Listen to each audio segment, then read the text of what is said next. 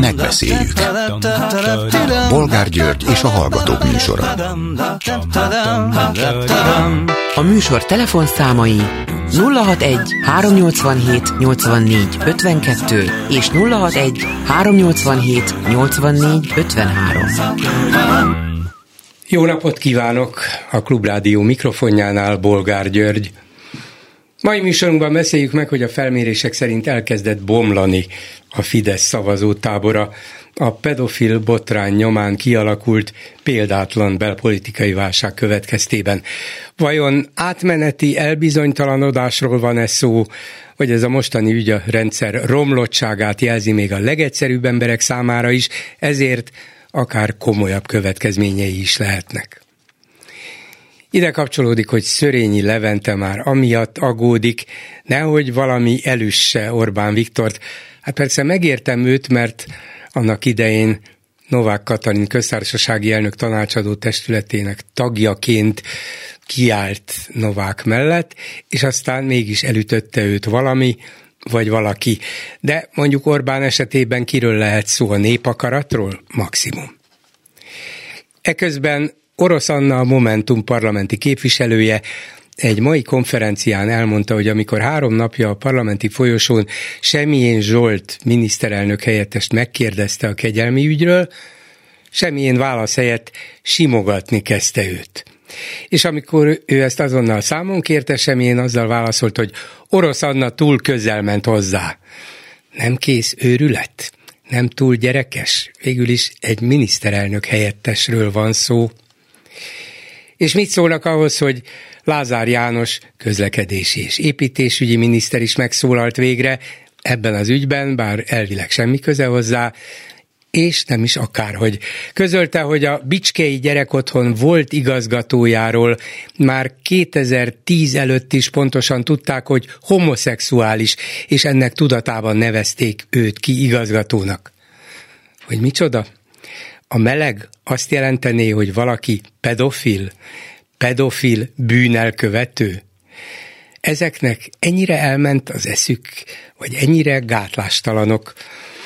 És végül beszéljük meg, hogy még hangosabban és még meghökkentőbben ment egymásnak a nyilvánosság előtt Matolcsi György, a Magyar Nemzeti Bank elnöke, és Nagy Márton gazdaságfejlesztési miniszter, aki korábban a bank alelnöke volt ment az adok-kapok, vajon ez is, a, ez is azt jelzi -e, hogy a rendszer repedezik, és már a látszatra sem igen tudnak vagy akarnak adni. A vonalban pedig, ilyenkor azt szoktam mondani, hogy ez egy telefonos műsor, de nem, a stúdióban itt ül Csizmadíja Ervin, a Méltányosság Politika Elemző Központ igazgatója. Szervusz! Szervusz! Akivel a műsor első felében erről a válságról, ennek a mostani, vagy akár történelmi okairól, előzményeiről, esetleg ehhez hasonló esetekről fogunk beszélni, mégpedig azért, mert talán két héttel ezelőtt megjelent az Indexen egy véleménycikked, amiben fölhoztál egy nagyon érdekes történelmi példát a magyar történelemből, még az, 19, vagy az 1800-as évek végéről, 1889-ből, Tisza Kálmán miniszterelnökségéről, és az is egy hasonló mm, mondjuk kormányzási és uralmi időszak volt, 14 éves kormányzás után történt valami, azt mondod, hogy 89 és 2024 között van valamilyen különös párhuzam. Na, erre azért gondolom, akkor is kíváncsi a hallgató, hogyha 1889-ig elsőre nem szívesen rohan vissza, de vezess vissza Bizony, bennünket. köszöntöm a, köszöntöm a hallgatókat, és köszönöm az élő meghívást. Hát ugye a történelmet nem szokták szeretni a hallgatók, mert pont azért, mert hogy nagyon távol van tőlünk. Amit én ebben a cikkben előhoztam az az, hogy ez a bizonyos Tisza Kálmán eset Tiszának a 14. kormányzási évében történt, ugye 1875-ben kezdte, és 89 a 14. év, 2010-ben indult a Fidesz kormányzás, a, ez a mostani ciklus, ez a több mint ez a négy darab kétharmados ciklus, és most ennek a 14. évében vagyunk. Ez önmagában egy érdekes hasonlóság. De az időtartamokon túlmenően a hasonlóság pedig az, hogy egy sziklaszilárdnak hit hatalom rendült meg 1889-ben, Tisza Kálmán esetében. Senki nem gondolta volna, hogy akkor ez elkezd repedezni, és még a cikkben az is benne van, hogy egy évvel később Tisza Kálmán le is mondott, tehát a 15. évben, és ugye Orbán Viktor kormányzását is elég szilárdnak tekinthettük az eddigiekben, mert hiszen az ellenzék nem nagyon tudta őt az elmúlt időszakban megfogni, és lám, ez az ügy, amit a felkonferálásban mondtál, ez az ügy hát elég érdekes és Igen, nagy mértékű változásokat Hallgatók adott. tudják, te nem biztos, de még néhány héttel ezelőtt is, és ez ment vagy két-három hónapon keresztül rendszeresen arról kérdeztem a hallgatókat, kvázi egy sorozat keretében, hogy nincs mit tenni kérdőjeles volt, ugye ez maga egy kérdés akart lenni, de mégis azzal a hát kicsikét lemondó kijelentéssel, vagy annak tudomásul vételével, hogy úgy látszik, hogy ez a rendszer annyira be van betonozva, annyira minden a Fidesz, a kormányzat kezében van, politikailag, intézményileg, gazdaságilag, kulturálisan, szóval akármit próbálkozik, az ellenzék elvileg van lehetősége, de gyakorlatilag mintha nem lenne. Én reménykedtem, hogy azért az emberek azt mondják, hogy de van mit tenni, de mégiscsak ez volt az alapállás. Most már nem merném föltenni a kérdést. Igen, de ugye most akkor itten a politikának a természeténél vagyunk. A politikának az a természete, hogy nagyon sokszor a legváratlanabb pillanatban történik valamilyen kardinális változás. Tehát az a bizonyos 1889-es eset, az miről szólt? A parlamentben az akkori kormány benyújtott egy törvényt, amit ők egy rutin törvénynek gondoltak. Azt gondolták, hogy simán át fog menni, sem a közvélemény, sem az ellenzék számára ez nem volt elfogadható, és kiözönlöttek ennek kapcsán az emberek az utcára. Ezt előtte két héttel senki nem mondta volna meg, és előtte 14 évig senki nem mondta volna. Ugye? Mi történt a mostani esetben? Megtörtént ez a kegyelmi döntés, és utána ugye lett egyszer egy influencer tüntetés, aztán lett egy kevésbé sikerült párt tüntetés. Ne felejtsük is el, de maga ez az influencer tüntetés a maga legalább 150 ezres nagyságrendű részvételével, az valószínűleg a Fideszt is sokkolta, és önbizalmat adott az ellenzéki gondolkodásnak. Így van, tehát azért mondom, hogy amit mondtál, hogy hónapokon keresztül egy reménytelen hangulat volt, a, le, a hogy mondjam, egyik pillanatra a másikra könnyen megváltozhat a helyzet. Itt viszont ilyenkor jön ugye a, a mindenkori ellenzék számára egy nagyon lényeges kérdés, hogy fent tudja-e tartani azt a hangulatot, ami az első pillanatokban ugye megnyilvánul. És erre a következőt tudom mondani, hogy az elmúlt 14 évben azért volt már jó néhány esetben olyan hangulat, hogy úgy érezhette az ellenzéki közönség, és maga az ellenzék is, hogy megfogta a Fideszt. Voltak is nagyobb tüntetések. Aztán ezeknek mindig az volt a lefolyása, hogy az ellenzéki pártok egy idő után hazamentek, a tüntetők hazamentek, és minden folytatódott úgy tovább. Tehát itt ennek a mostani sztorinak igazából egyetlen nyitott kérdése van, hogy ezt a hangulatot képes-e az ellenzék, és tegyünk hozzá még valamit, képes a civil szféra együttesen fenntartani. Ugye az elmúlt 14 évnek az a nagy tanulsága, hogy ez a két tá- tábor időnként szembe megy egymással. Most is érzékelek ilyesmiket. A pártok mit mondanak, mármint az ellenzéki pártok, a civil társadalom tudja, hogy hol van a helye, nem ő indul a választásokon, ugye? Ez szerintem egy rossz érvelés. Egyszerűen azért rossz érvelés, mert az viszont egyértelműen bebizonyosodott, hogy a mai ellenzéki pártok önmagukban képtelenek ezt a kérdést kezelni. Mint hogy képtelenek voltak 1889-ben is. Nem azért bukott meg Tisza Kálmán, mert a parlamentben az ellenzék vezére azt mondta, hogy Tisza Kálmán attól kezdve nem, hogy mondjam, morális értelemben. Bukott ember, és ő ezt belátta, és meg is bukott. Van, hanem azért, mert végig kint tudták tartani az utcán a tömegeket hozzáteszem, nem kívánom, hogy ma ilyen jelenetek legyenek, akkor nagyon durva történések voltak az utcán. Tehát a miniszterelnököt olykor ki kellett menekíteni. Ilyen értelemben, amit Szörényi Leventétől... Lehet, hogy is a történelmet kezdte Hát nagyon bízom benne, hogy olvasta a cikkemet, például a kokáért, mert nem hiszem, hogy rajtam kívül ezt a 889-es szorít sokan tudják, de az tény, hogy ott életveszélyben volt a miniszterelnök abban az időszakban, olyannyira, hogy a rendőrségen túl katonaságot kellett bevetni vezetni. Akkor, akkora volt a társadalmi ellenállás, és utána Tisza Kálmán nem is tudott megmaradni. Nem azonnal mondott le, hanem hónapokkal később, és egy más ürügyet felhasználva. Tehát ez, ez meg a kormánypártoknak mindig egy nagyon fontos dolog, hogy nem szabad addig feladniuk a küzdelmet, tehát nem szabad az ellenzéki tematikába belebukniuk. Nem szabad úgy, megadniuk magukat, ugyan, hát sajnos, hanem, hanem kell találni egy másik ürügyet. Kell találni, és akkor találtak uh-huh. valami részletkérdést, aminél, uh-huh. hogy úgy mondjam, nagy presztízsveszteség nélkül le tudott mondani. Hozzáteszem, annak a sztorinak volt még egy érdekes összefüggése, hogy az új kormány természetesen nem az ellenzékből lett kinevezve, kezdve, mert azt nem lehetett megcsinálni abban a rendszerben, hogy jött ugyanabból a pártból egy másik miniszterelnök, aki viszont bevett a kormányában néhány ellenzéki politikust. Ha most ezt így tovább gondolnánk, ugye felmerül a kérdés, Nem hogy... lehetetlen, ugye itt is fölfettődött az elmúlt évek, vagy másfél, majdnem másfél évtized során, hogy hát ha a Fideszből majd valaki megbuktatja Orbán Viktort, egy mérsékeltebb, európaibb, és akkor lennének szövetségesek is, tehát egy Fideszen belüli, ha tetszik, puccsal lehetne ezt a rendszert megbuktatni, mert a külső ellenzéki erők ehhez kevesek. Hát valóban kevesek, viszont, hogy mondjam, azt, azt azért a mai ellenzék javára írnám, vagy inkább azt mondanám, hogy a mai ellenzék tulajdonképpen mindent megpróbált az elmúlt 14 évben.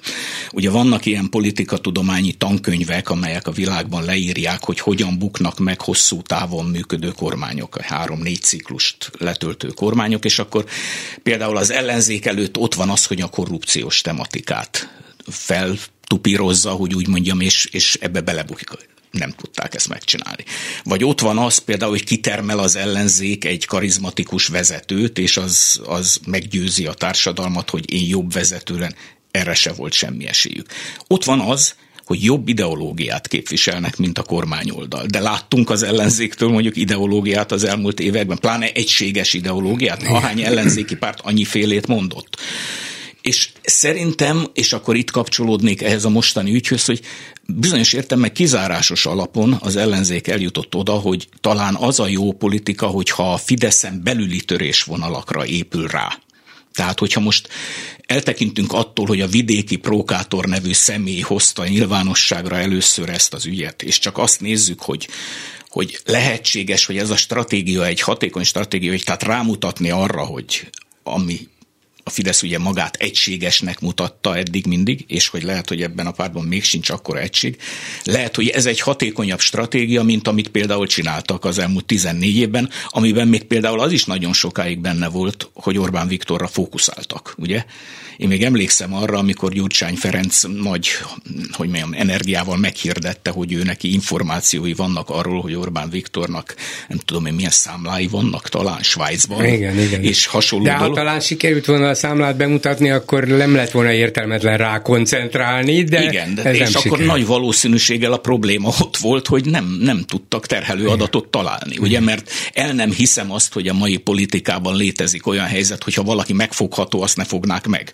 Tehát nem volt ilyen, és akkor szerintem kizárásos alapon lassan eljutottak oda, hogy mi lenne, hogyha a Fidesz munkatársait, vagy Orbán munkatársai körül kezdenének kapirgálni, és lám, lehet, hogy ez, a, ez az a stratégia. Hát Simicska kapargált, kapirgált is elég sikeresen, de hova tűntek már ezek? Hát emlékezünk vissza a Csengeri örökösnőre, arra tényleg egészen abszurd science fiction történetre, hogy ki mennyi hány milliárd eurót örökölt, és akkor cserébe, hogy Kósa úr intézze már el, hogy... Voltak hogy, faramúci hát, történetek. És már nem is emlékszünk Nem rá. is emlékszünk, és valósz, szóval itt azért persze azt is látni kell, én azért azt gondolnám, hogy a, a politikának ez a, ez a botrányszál, ez egy nagyon fontos része. És én most itt megnéztem, én magam is írtam az elmúlt évtizedekben jó néhány ilyen cikket eh, különböző időszakokban, és a botrányoknál mindig az van, hogy valaki kirobbantja a botrányokat, de ugyanakkor arra van egy reagálás is. Tehát a Fidesz eddig például ebben nagyon jó volt, hogy ezeket hogy kell elhárítani. Tehát attól, hogy mondjuk most elindította a vidéki prókátor, és erre ráépül az ellenzéki stratégia, ebből még nem következik, hogy ez egy győztes stratégia lesz, mert lehetséges, hogy mondjuk a kormány oldal erre talál egy hatékony ellenstratégiát, mint ahogy az elmúlt hét egyébként szerintem arról szólt, a mindent felgyorsított kormányzati lépések, a gyors elnökválasztás, stb., hogy tehát találjanak egy ilyen ellenstratégiát. Ezzel meg az ellenzéknek kell számolni a bizonyos értelemben, hogy tehát nem egy légüres térben csinálja ő sem, amit csinál, hanem arra, arra érkezni fog egy válasz. Hát melyik az a hülye kormány, amelyik nem akarja elhárítani a számára veszélyt jelentő szituációt. Mindjárt visszatérünk a jelenre, sőt, bár nem vagy jós a közeljövőre is, vagy az esetleges közeljövőbeli változásokra vagy lehetőségekre, de még annyiból maradjunk 1889-nél és a Tisza Kálmán féle 14 évnél, hogy az miért látszott akkor olyan bombabiztosnak. Mit tudott Tisza Kálmán nyújtani, ami egy magyar társadalomnak akkor vonzó volt, elfogadható volt, és amiből úgy látszik, hogy a többség nem akart kilépni, és akkor össze is hasonlíthatjuk talán a mostanival is, hogy mm. na és a mostaniak mi az, amit tudtak hát, ajánlani? Ugye nagyon bonyodalmas dolog, és nehéz ezt összefoglalni röviden, de annyit tudnék mondani, hogy először is azért az egy nagyon más helyzet volt, hiszen egy osztrák-magyar monarchia keretében történt a dolog. És azért volt egy olyan nagy kormánypárt, amit Tisza Kálmán vezetett, mert ő tudta ezt a monarchiát tulajdonképpen úgy menedzselni, hogy fennmaradjon ez a jó kapcsolat. Ugye szabad elvűnek hívták, tehát liberális párt volt, és mégis egyeduralkodó párt. Érdekes, tehát, milyen kapcsolatok vannak itt a mai világgal, és, az egykori szabad elvű fidesz egy, Tehát, mint hogyha ebből az derül neki, hogy nincs egyetlen eszme, irány, uh-huh. eszme irányzat sem védve attól, hogy ne váljon egyeduralkodóvá, ha olyan feladat van, amit ő úgy tud beállítani, hogy azt csak egyedül ő tudja ellátni. Mert azt mondta a szabad elvű párt, és azt mondta Tisza Kálmán, hogy az ellenzéke, ha hatalomra kerül, akkor szépen ezt az egész monarchia beli viszonyt megváltoztatja, felülírja, és anarchikus viszonyokat sokat idéz elő. Milyen érdekes, ugye? Nagyon hasonló. Mintha ezt hallanánk igen. most is. Igen. És ugy, ugyanaz volt, hogy ugye kinevezte a Tisza Kálmán a saját embereit a különböző önkormányzatok élére, tehát mindenütt tulajdonképpen egy állam elvű. Tehát nem, nem úgy volt ő liberális, mint ahogy mi a liberalizmust értelmezzük, hanem a liberalizmust úgy értelmezte, hogy akkor oda kell állítani a saját embereimet és megvédeni a pozíciókat. Ráadásul ezt még kevesebben tudják szerintem, hogy ebben az időszakban a liberalizmus a vallás ellen is küzdött. Tehát nem csak az ellen, hogy a monarchiát majd az ellenzék széttöri, ha hatalomra kerül, hanem hogy mindenféle egyházi irányzatok képviselői tömörülnek az ellenzéki pártokban.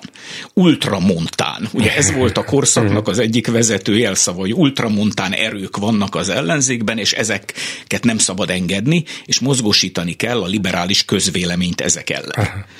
Úgyhogy nagyon érdekes dolog volt, és hát gyűlölt figurája volt Tisza De Kálmán ezek a, a, ezek a történelmi példák azt is, azt is jelentik, és azt is kell, hogy mm, kihámozzuk belőlük, hogy a magyar társadalomnak van valamiféle affinitása, vagy egyszerűen történelmileg hozzászokott ahhoz, hogy így vezetik, és hogy az ilyenfajta akár tartós berendezésekre nem tiltakozva reagál, nem felháborodva, nem szeretné azonnal a szabadságát visszaszerezni, visszakapni, hanem belenyugszik, ez neki jó, és valamiféle stabilitást. Nem, jelent? szerintem nem ez van hanem az van, hogy minthogyha kialakult volna egy ilyen munkamegosztást. A munkamegosztás a pártpolitikát uralja a szabadelvi párt, a közéletben pedig mondjuk így az ellenzék népszerű. Tehát ugye a Gerő András történésznek volt egy nagyon érdekes könyve jó néhány évvel ezelőtt. Az volt a címe, hogy az elsőprő kisebbség. Tehát, hogy a kisebbségben lévő pártoknak viszont a közvéleményre nagyon nagy hatásuk volt. Na most az a közvélemény akkor ugye egy nemzeti közvélemény volt, ami tehát a nemzeti érdeket kérte számon a Tisza Kálmánon, aki az osztrákokkal Milyen módus vivendi tartott fel. És akkor az ellenzék azt mondta, hogy nemzeti alapon nem jó ez a kormányzás, és legyen az erős. És, és nagyon erős volt ennek, a, ennek, a, ennek az ellenzéknek a, a függetlenségi párt, ugye ez Igen. volt ennek a vezetője. Jelzem, egyszer hatalomra is is tudtak kerülni 1906 és 9 között. Tehát az egész majdnem 50 éves dualizmusban volt nekik három évük, amikor ők kormányoztak, a V az összes többi időben nem. Tehát azt akarom mondani, hogy nem az van, hogy beletörődik a magyar társadalom, hanem hozzászokik ahhoz, hogy a pártpolitikában van valami, és attól függetlenül a közéletben, a közvéleményben meg, mi, hogy mondjam, vagyunk mi és a kettő nem érintkezik egymással. Tehát abba beletörődtek, hogy a pártpolitikát nem tudják átformálni, de ezen kívül azért, hogy úgy mondjam, a szellemi életben erősek voltak ezek a pozíciók, és hogyha ezt még tovább viszem a horti rendszerre, ahol szintén nem tudott az ellenzék hatalomra kerülni, ott is azt mondhatom, hogy azért volt egy nagyon erős liberális és szociáldemokrata közvélemény, volt egy nagyon erős sajtó, tehát, és ott is megmaradt ugyanez a munkamegosztás. Tehát itt inkább azt mondom, hogy az van, hogy ezt a pártpolitikai szférát, ezt, ezt, ezt nem tudta megostromolni az ellenzék, mert oda nem tudott bejutni, mert a két háború között is volt egy korlát, hogy csak olyan párt lehetett hatalmon, amelyik mondjuk a trianoni rendszert felül akarta vizsgálni, tehát amelyik ettől eltérő célokat képviselt volna, annak nem volt esélye arra, hogy mondjuk kormányzati pozícióba kerüljön akkor ez a mostani Orbán rendszer mennyiben hasonlítható össze mondjuk az első világháború előtti kormányokkal és az akkor kialakult meglehetősen stabil rendszerrel? lehet-e bármilyen érvényes párhuzamot vonni a kettő Hát a, a, a, a, hogy mondjam, az nagyon, az nagyon erősen él a mai magyar közvéleményben is, hogy tehát szüksége van neki egy olyan stabilitásra, hogy legyen egy naram nagy párt. Ha meggondolod, és a kedves hallgatók is felidézik, főleg idősebb hallgatók, hogy például az... Idézzék csak fel a fiatalabbak, a fiatalabbak. és végül is ők mostanában igen, jártak iskolába, igen, nem igen. tudhatnák? Tehát az első húsz évben, ugye 90 után úgymond egy váltógazdálkodás volt, de ebben a váltógazdálkodásban is ugye négy évenként cserélődtek a kormányok, de, de, de 2006-ban már a Gyurcsány kormány egy második periódust is behúzott. Tehát volt a magyar társadalomban igény, sőt, 94 2004-ben, amikor az MSP először megjelent, 54 kal az én értelmezésemben már ez is egy olyan igény volt, hogy jöjjön egy nagy párt, és az, hogy úgy mondjam, lefedjen nagyobb társadalmi igényeket. És hogyha visszaemlékszünk még arra is, hogy az MSZP-n belül milyen nagy problémát okozott az, hogy egyfelől ott volt a Bokros Lajos, aki ugye a megszorítás politikáját mondta, másfelől ott voltak az MSZP-n belül azok, akik a kisemberek védelmében léptek fel. Tehát ilyen értelemben azt tudom mondani, hogy ez, ez szinte az egész rendszerváltástól kezdődően benne van a dologba. És még azt is mondanám, hogy a magyar társadalom 2010-ig eszébe nem jutott a magyar társadalomnak, hogy a Fidesz lesz az a párt, amelyik majd nagy párt lesz. Azt az MSZP-től várta a magyar társadalom, meg azt, hogy hosszú ideig kormányozzon. És miután kiderült, hogy a magyar baloldal erre nem képes, a magyar társadalom fogta magát és átállt, vagy a magyar társadalom egy jelentősebb része, és azt mondta, hogy akkor jöjjön egy másik párt. Az a másik párt lett a Fidesz, és ez a Fidesz pedig lényegében elkezdte azt a politikát folytatni, amit az MSZP csinált korábban. Mi kell ahhoz, hogy ez a magyar társadalom, vagy legalábbis a magyar társadalomnak az a fele, amelyik még kitart a Fidesz mellett, átálljon? Mi kell ahhoz, hogy megtörjön a bizalma ebben a rendszerben és annak vezetőjében, ugyanis ez a mostani válság arra utal, hogy ilyennel még nem szembesültek, válságaik voltak, nagyok is, óriásiak is, covid is, pénzügyi, gazdasági, inflációs és így tovább, tehát sok minden, az Európai Unióval való kívülről nézve abszolút válság, de ezt, ezt is belpolitikai előnyé tudta formálni, de ilyen típusú, amelyik érzelmeket érint, és amelyik valahogy az alapvető erkölcsi üzenetét ennek a kormánynak kérdőjelezi meg, és leplezi le, ilyen még nem volt. Hát igen, és ugye én beszéltem arról, hogy, hogy 1889-ben is, és most is az utcának milyen szerepe van, de önmagában valóban ez, ez nem elég, még akkor sem, hogyha ez hosszú időn keresztül tart. Én szerintem itt a döntő kérdés az, hogy, hogy eszmei ajánlata van-e mondjuk így a magyar ellenzéknek. Eszmei ajánlaton azt értem például, hogy mondjuk azt az európaiságot, amit az ellenzék olyannyira fontosnak tart, te használtad az érzelmi dolgot. Most az európaiság az nem csak egy racionális dolog, az egy érzelmileg is megélendő dolog, és engem nagyon régóta, mint elemzőt meglep az, hogy az ellenzék ezt mennyire alul értékel. Tehát tulajdonképpen saját maga értékeli le az általa fontosnak tartó Nem beszél róla annyit, amennyit kellene.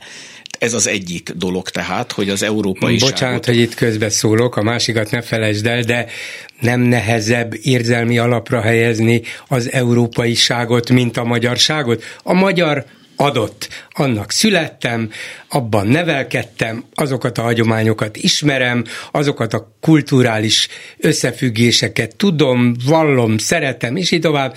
Európai, hát igen, az úgy általánosságban rendben van, de nem tudok hozzá érzelmileg annyira kötődni, még ha racionálisan elfogadom is, hogy hát ez, ez jó volna nekünk, jó volna, de nem tudom érzelmileg hát megélni. ez akkor lenne egy, egy megoldás, hogy ezt a kettőt el lehet választani egymástól, hogyha felosztanánk az embereket arra, hogy vannak racionális emberek, meg érzelmi emberek. Az, az érzelmi emberek mondjuk, akik a magyarságokat élik, meg a racionálisak, meg az európaiságot. Ez szerintem hibás megközelítés, ugyanis mindannyian érzelmi alapon is állunk. Tehát nem, nem lehet különbséget tenni közöttünk, és hogyha belegondolsz, akkor az európai szinten is nagyon régóta küzdenek az európai vezetők is azzal, hogy nem tudják elmagyarázni az európai embereknek se, hogy mit jelent az európai ság. Tehát szerintem ez, ez túlnő a magyar ellenzék problémáján, ez egy általános európai probléma, hogy ezzel a dologgal mit lehet kezdeni. Ez tehát az egyik dolog, amiben szerintem, szerintem valamit változtatni kell az ellenzéknek, nem beszélve arról, hogy ugye sok ellenzéki párt van, hogyha egyik másik tud is erről valamit mondani, akkor az hogy hangolja össze egymással, mert ahogy elnézem, azért elég súlyos el, különbségek vannak közöttük abban, hogy hogy viszonyulnak az európai dimenzióhoz. A másik történet pedig az, hogy az európaiság és a magyarság összehangolása. Tehát én azt hiszem, hogy ezt, ezt a kettőt nem biztos, hogy célszerű olyan vehemenciával szembeállítani egymással, mint amit én sokszor tapasztalok az ellenzék oldaláról. Hozzáteszem, tapasztalom az Európai Unió vezetése részéről is. Ez szerintem ahhoz a problémához vezet el bennünket, hogy, hogy a nemzetállamok kora lejárt-e, vagy nem járt le és én úgy gondolom, hogy az túlságosan merev és nem helyes magyarázat, hogyha azt mondjuk, hogy túl vagyunk ezen a dolgon, és csak és kizárólag a globális vagy a föderális dimenzió kerül előtérbe. Nagyon régóta azt írom, nagyon régóta azt gondolom, hogy ezt a két szintet valahogyan össze kell tudni egyeztetni, és szerintem az az ellenzék lesz majd egy, egy versenyképes ellenzék, amelyik ebben a tekintetben valami mást mond, vagy kreatívabbat mond, mint például a magyar kormánykoalíció, mert a magyar kormánykoalíció a magyarságát, hogy mondjam, preferálja túl, és az európai ságot helyezi háttérbe. Az ellenzék meg ezt megfordítva, de ugyanúgy aránytalanul csinálja. Tehát szerintem itt ezeket valahogyan integrálni kell, és, és ki kell mozdítani az egész ellenzéki közbeszédet ebből a meggyökeresedett, begyökeresedett állapotából, hogy, hogy ugyanazt ismételgetik, és, és ezt az érzelmi szintet, ezt kihagyják a számításból. Most, hogy eljutottunk ebbe a bármi megtörténhet szituációba, és a semmiből beütött ez a hatalmas botrány, amelyik szinte alapjaiban rázta meg a Fidesz rendszert. Föl tud-e itt a földrengések nyomán állni egy újfajta ellenzék, amelyik, amelyiket szintén ráz, és mint hogyha egy ilyen rossz úton menne az autóbusz, ráz, ráz, ráz bennünket, és aztán keressük a helyünket, hát ha egy jobb helyet találunk, jobb ülést, jobb állást, de meg tudják-e találni a helyüket ebben, hiszen látják, hogy mi az, ami, amit eltalált ez a válság, mi az, ami Orbánt elbizonytalanította, mi az, ahol lehet valamit keresni, és mi az, amihez talán új módszerek kellenek. Vannak-e ehhez támpontok, akár a történelemből, akár a nemzetközi politikából, hát, mert azt is figyelem. Igen, igen. Amennyire itt az elmúlt napok eseményeit figyeltem, itt van egy veszély, amit, ami az ellenzéket fenyegeti, hogyha túlságosan belemerül abba a dologba, hogy elragadja a hév, és pedofil hálózatról A hév eléggé ráz, úgyhogy ez a, a, a, a hév eléggé ráz. Tehát én ezt nem tartom jó iránynak, hogy tulajdonképpen az egész magyar jobboldal pedofil maga. Nem, nem, nem, hát ez egy de ezek olyan túlkapás, retorikai túlzásnak de, nem biztos, de, hogy mindig van értelme. Igen. Látom azt, hogy, hogy van egy ilyen szándék, hogy erre a vonatra, vagy erre a valamire felüljenek. Én ezt, én ezt nagyon rossz iránynak gondolnám. Tehát Értem, hogy miért mondják, mert hogy most ebben a hangulatban ez kell, de nem jó irány. Tehát valami olyasmire gondolok, hogy fel kell mérni azt, hogy, hogy mondjam, nehogy oda jusson Magyarország, ahova mindig jutott a történelmében, hogy az ellenzékek nem tudtak hatalomra kerülni, és kizárólag csak valamilyen kataklizma hozott változást. Ugye a dualizmus végén is világháború van, a Horti rendszer végén világháború van, aztán a Kádár rendszer végén rendszerváltás van. Tehát De világméretű rendszerváltás? Világméretű, így van, így van. Tehát nincs példa arra, tehát a kérdésedre a válaszom tulajdonképpen az, hogy a magyar történelem nem tud nekünk példát mutatni arra, hogy hogyan történt az, hogy az ellenzék külső behatás, külső kataklizma nélkül a rendszert meg tudta volna változtatni. Nem volt ilyen szituáció, ami nagyon durva. Ebből az is következik, hogy ezért ennyire nehéz a magyar politikában változást elérni, mert nincsenek erre nekünk mintáink. Pláne nincs arra mintánk, hogy mondjuk egy liberális vagy demokratikus rendszert hogyan lehet tartósan működtetni. Nem volt soha ilyen a rendszerben, mert megbeszéltük a beszélgetés elején, hogy a szabad elvű párt úgy volt liberális, hogy lényegében nem volt az. Lényegében nem volt az, mert nem történhetett ottan szintén váltogazdaság gazdaság. Tehát szerintem a nagy feladat az lesz mindannyiunk előtt, és én mindig azt gondolom, hogy az ellenzékiségnek a kormánypárttal való együttműködésre is kell koncentrálnia. Tehát pusztán annyit mondani, hogy ha majd mi jövünk, akkor majd akik most vannak, azokat börtönbe csukjuk, vagy ez történik, azt történik, ez szerintem megint nem lesz elég, hanem itt, itt ki kell találni azt a rendszert, hogy hogy tud két olyan oldal egymással együtt élni, akik gyakorlatilag ahhoz vannak hozzászokva, vagy nem állnak szóba egymással immáron évtizedek óta.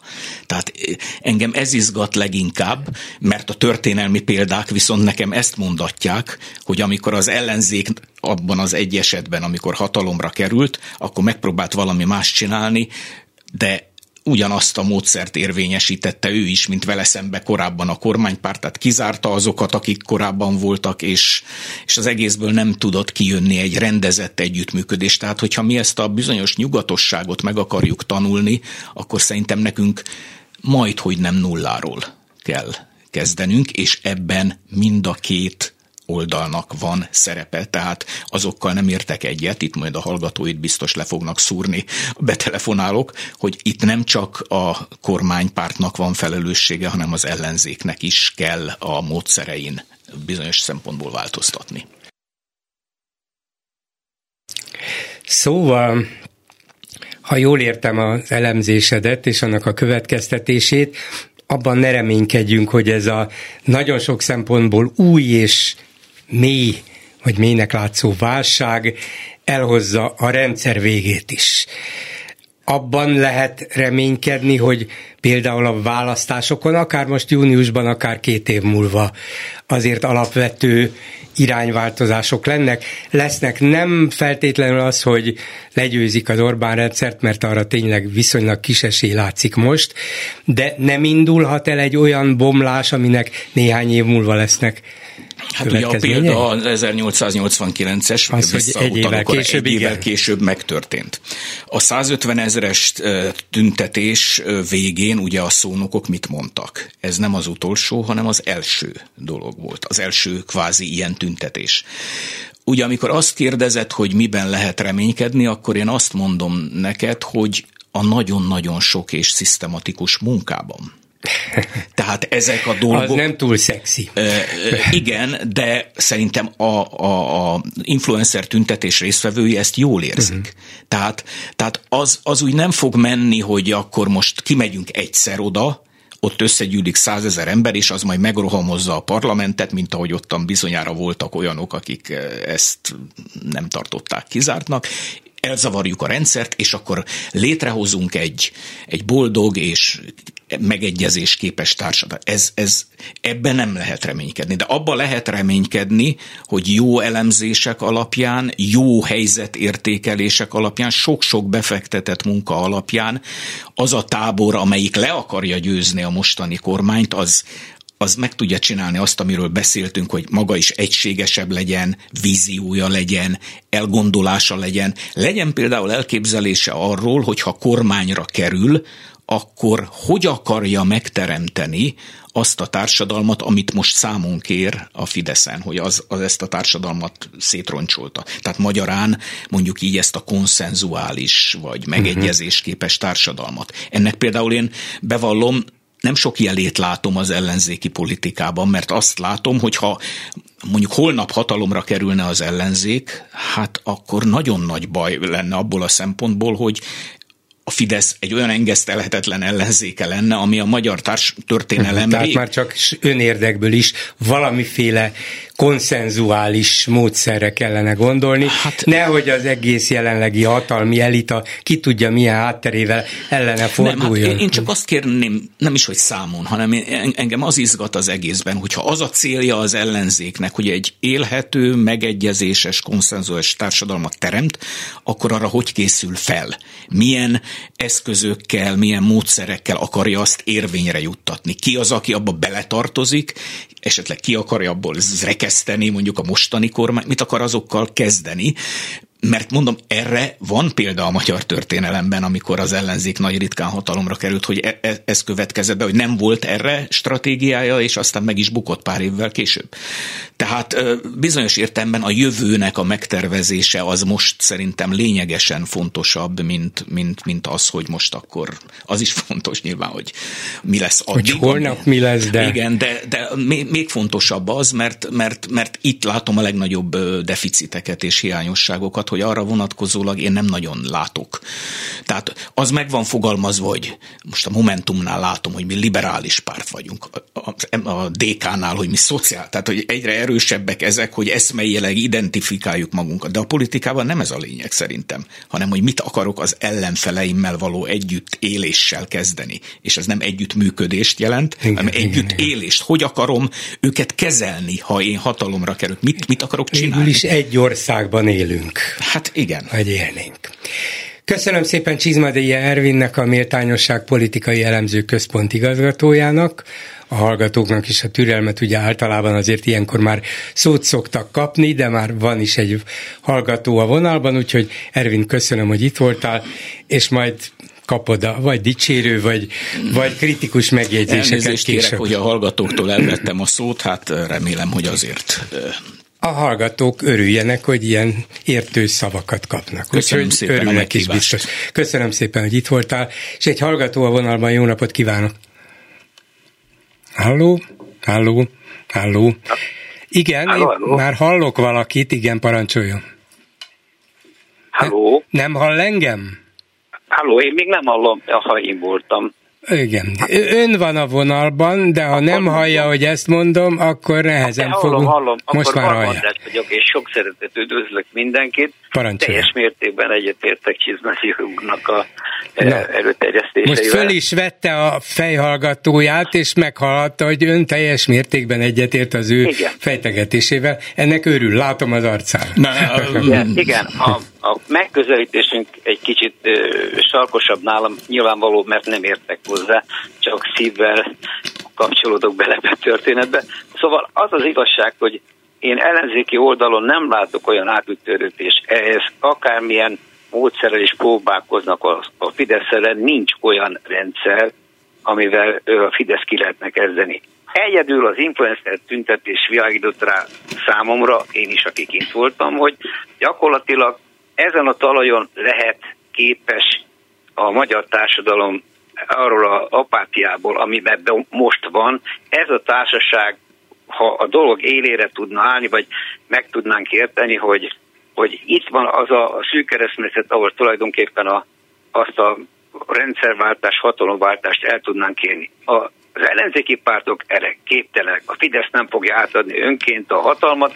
Gyakorlatilag, a, amit a Gulyás Mártonék is mondtak, igen, többet kell tűnt, többször többet kell tüntetni, és gyakorlatilag el kell indulni ezen az úton, amit az influencerek tulajdonképpen kényszerítettek. Igen, miután, miután Csizmadi Ervin még nem ment el, akkor is megkérdezem, tehát, amit ön fölvetett, hogy azon az úton kellene tovább menni, amit az influencerek kitapostak, kitapostak. Igen, igen, minden esetre sikeresen hívták fel a figyelmet egy hatalmas problémára, egy válságra, van, és meg tudták szólítani a tömegeket, de nem politikusok. Azt nem tudjuk, hogy az influencerek hogyan akarnának egy másfajta országot csinálni, milyen eszközeik volnának hozzá. 150 ezer embert egyszer össze tudtak hívni, szólnak is hozzájuk hetenként többször is, de ez pótolhatja a politikát? Kérdezlek, Ervin, mert még itt vagy. Ó, Jó? Ó, hát ez meg, akkor egy pót...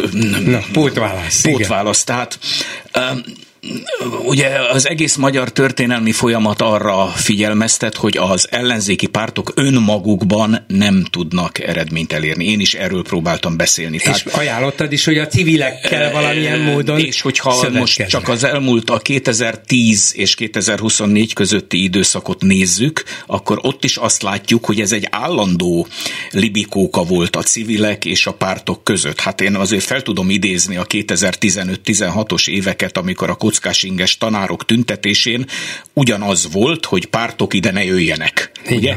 Tehát magyarán szólva szerintem azon a vitán túl kéne lépni a, a, az ellenzéki pártoknak, hogy választáson csak pártok indulhatnak. Ez, ez szokott a főérvük lenni, ugye?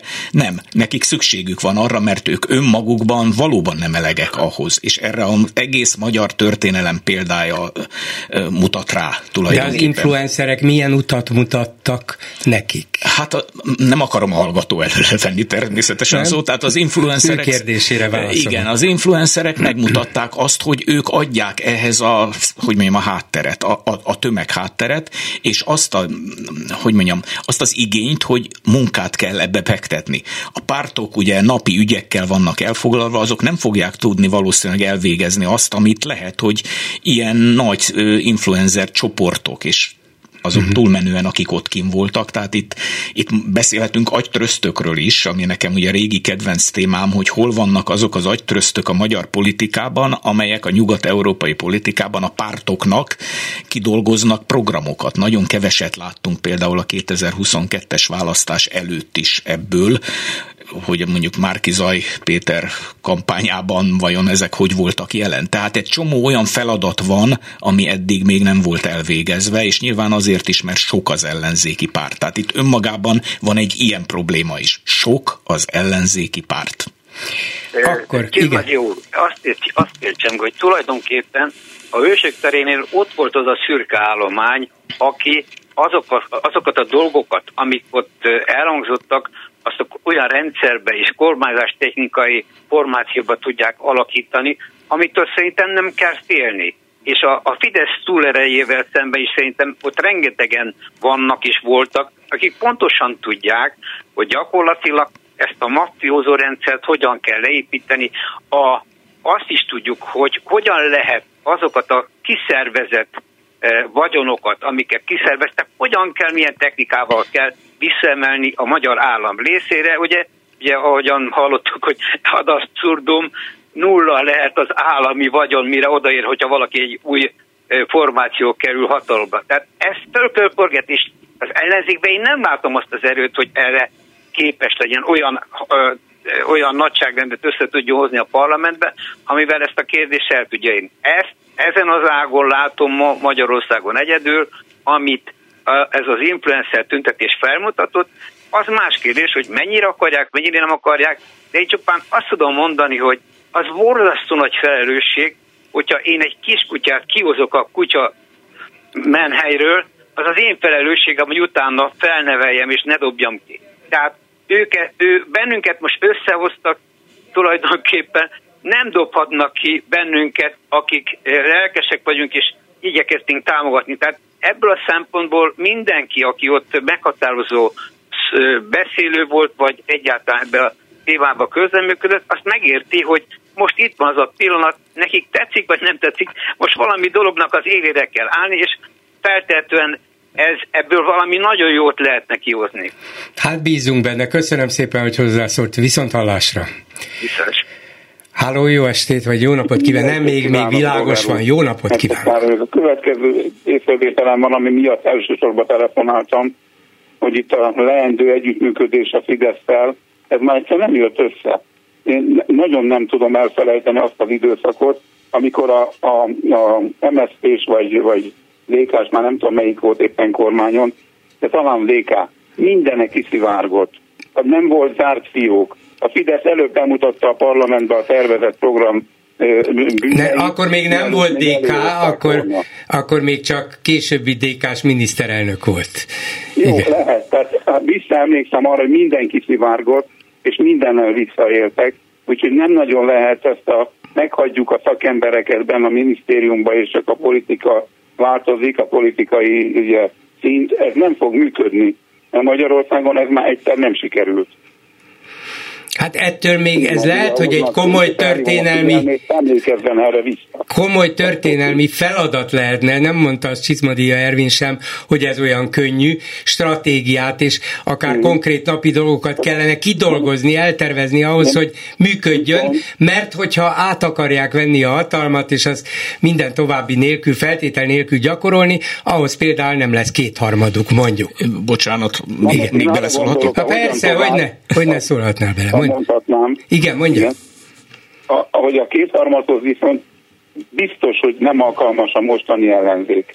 Ez csak úgy működhet, hogyha elégedetlen konzervatív országrészt is sikerül bevonni.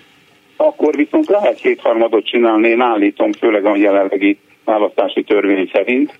Ahhoz viszont kéne igenis egy választási párt, itt nem kellett megijedni, akinek egy ilyen nemzeti minimum, ahogy itt elhangzott a napokban, meg kell egyezni egy nemzeti minimumban, csinálni egy alkotmányozási céllal egy pártot, akinek ez az egy, egyetlen egy dolga van, hogy új alkotmányt készít, és meg létrehoz, vagy, vagy beiktat.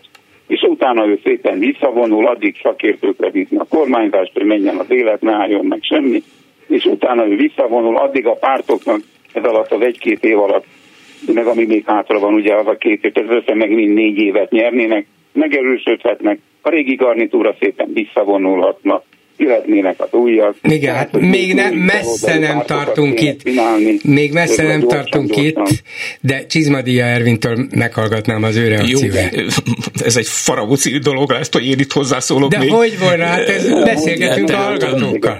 Tehát amit mondott az úr, hogy fidesz való együttműködés, én nem erről beszéltem, hanem együtt élés, tehát itt fontosak a szavak. És nem csak a fidesz hanem a Fidesz szavazóival Így van, tehát, ugye? Tehát hát, szerintem azon kell gondolkodnunk, hogy azokkal, akiket nem szeretünk, nyilván jobboldaliak is nagyon nem szeretik az ellenfeleiket, és a balli oldalon is ugyanígy van.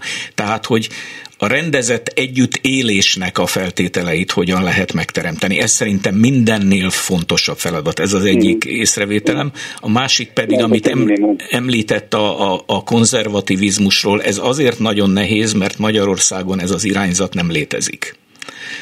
történelmileg, ugye a beszélgetésünkben ezt a, ezt a szálat nem érintettük. Egyszerűen Magyarországon soha nem volt konzervatív párt. Ha megnézzük a rendszerváltás utáni 34 évet, több kísérlet történt arra, hogy ilyen legyen, mindegyik kudarcba fulladt, nincs Magyarországon olyan értelemben konzervatív, aki mondjuk így nyugat-európai értelemben, tehát egy ilyen világias konzervativizmus lenne, mint, mondjuk, mint Angliában. Konzervatív, aki Magyarország 90%-a állítom, az csak nem tud róla. Igen, de, de erre nem lehet pártot csinálni, tehát az a dolog lényege, tehát abban reménykedni, hogy majd a Fideszből ezek a konzervatívok esetleg összeállnak, és akkor eltávolodnak a Fidesztől, ebben nem biztos, hogy olyan nagyon erősen bízni lehetne, mert, mert mondom, a magyar történelem az, hogy mindig volt Magyarországon jobboldal, de az inkább ilyen nemzeti, keresztény, népi jobboldal volt a konzervativizmushoz, ennek sok köze nincs. Igen, e, e, erős nacionalista háttérrel, sokszor antiszemitizmussal tarkítva. Um, akkor meg ott tartunk, hát nincs itt semmi gond. Hát akkor ott ez az Orbán Viktor ez ez. nacionalista, csak mi, senkivel nem vagyunk hajlandók egyeztetni. Ut- utolsó mondatot. Igen. Tehát, hogy én azért ezeket a kifejezéseket persze nem használnám, hogy nacionalista, mert pont arról próbáltam beszélni, hogy tehát a nemzeti és a mondjuk így globális szempontok összeegyeztetése. Mert ugye, ha azt mondjuk valakire, hogy nacionalista, azzal már mondunk róla egy ítéletet, hogy egy pejoratív hát, jelzőt teszünk. A haverjai mindaz, a Trumptól a, az olasz miniszterelnök, ne. Tehát miért ne lenne az? Hogy ne lenne? Nagyon is. Hát mondjuk ez egy külön vita tárgya volna, hogy Orbán mennyire nacionalista, szerintem is erőteljesen az, és erőteljesen Európa ellenes, Putyin barát, Trump barát, Kína barát, de persze ebben az értelemben, hogyha ilyen, ennyi nemzetközi barátja van, akkor annyira nacionalista nem lehet, mert keresi a nemzetközi szövetségeseket, de, hát, de mégiscsak azt mondanám én is, hogy az, de ez, ez egy másik út, egy másik vita, egy másik kérdés, most ebben a jelenlegi válságban van. Tényleg az a kérdés, hogy az ellenzék össze tudja szedni magát, vagy másfajta módszereket tud-e alkalmazni, mennyire rendült meg, érzelmileg egyéb módon is a Fidesz, lehet-e itt valami keresni valója a demokratikus gondolkodásnak, demokratikus válaszoknak, nem tudom, hogy lesz-e, de mindenképpen az új helyzet van kialakulóban. Lehet, hogy ebből is a Fidesz jön ki jobban, ezt nem tudjuk még. meg egy egész új dolgot csináljunk egy politikamentes pártot a nemzeti alappal, és az lenne ez a bizonyos választási párt. Hát van ilyen, ilyen két, két farkú kutyapárt nagyjából politikai mentesnek akarja magát De beállítani. Nem bánom, álljon a Értem. Köszönöm, hogy hívott, köszönöm. és köszönöm még egyszer Csizmadéja Ervinnek, aki ráadásul itt maradt túlórában, túl negyed órában. Köszönöm, hogy itt voltál. Én pedig még egyszer a meghívást. A hírek után is lesz mit megbeszélni. Háló, jó napot kívánok! Háló, jó napot kívánok! Én vagyok adásban? Igen, tessék! Üdvözlöm, Bolgár úr, Veszl Miklós vagyok. És uh, nem tudom, uh, Ervin, vagy valamilyen elemér politikai... Csizmadia elemér. Ervin. Ervin, Csizmadia Ervinnel beszél, de abból csak egy keveset tudtam elcsípni. Hát nem tudom, ő kivel akar összefogni, meg együtt kell működni a Fidesz-tel, vagy a ez, ez, nem, egy, ez, nem az mondja, együtt élésről beszélt. Azt mondta, hogy arra kéne kidolgozni. Igen, tehát hogy, hogy ne gyilkoljuk egymást lehetőleg olyan durván, ja. mint ahogy most a Fidesz jóvoltából tesszük, igen. Ö, bocsánat, van egy agresszor, ez a Fidesz, és, és van, aki mi, akik nem törünk, zúzunk, hanem tüntetéseken szépen fegyelmezettel részt veszünk, ez az véleménynyilvánítunk, betelefonálunk önhöz. Tehát van egy agresszor, bocsánat, akik önkényuralmi rendszerben élünk. Ez Rendeleti igaz, kormányzás van. Hát tehát akkor itt van egy, egy elnyomó, kisajátító hatalom. Bocsánat. Igen, nyilván, szóval ő úgy ha jól interpretálom, ő valahogy azt mondta, hogy az rendben van, hogy mondjuk a jelenlegi hatalom részeseit ebből a hatalomból az ellenzék kizárná, ha oda jut, de arra azért valamiféle stratégiát kellene kidolgozni, hogy az uh-huh. egész fideszes mm, háttér, a fideszes támogatók táborával Igen. hogyan lehetne együtt élni, hogy nem mindenki ellenség legyen. Igen, igen, igen. Hát az a helyzet, hogy a Fideszes támogató háttér az kisebbségben van az országban létszámban. Ugye nem a parlamentben, meg az elcsalt választások eredményét tekintve, hanem valóságban keves, ők vannak kevesebben.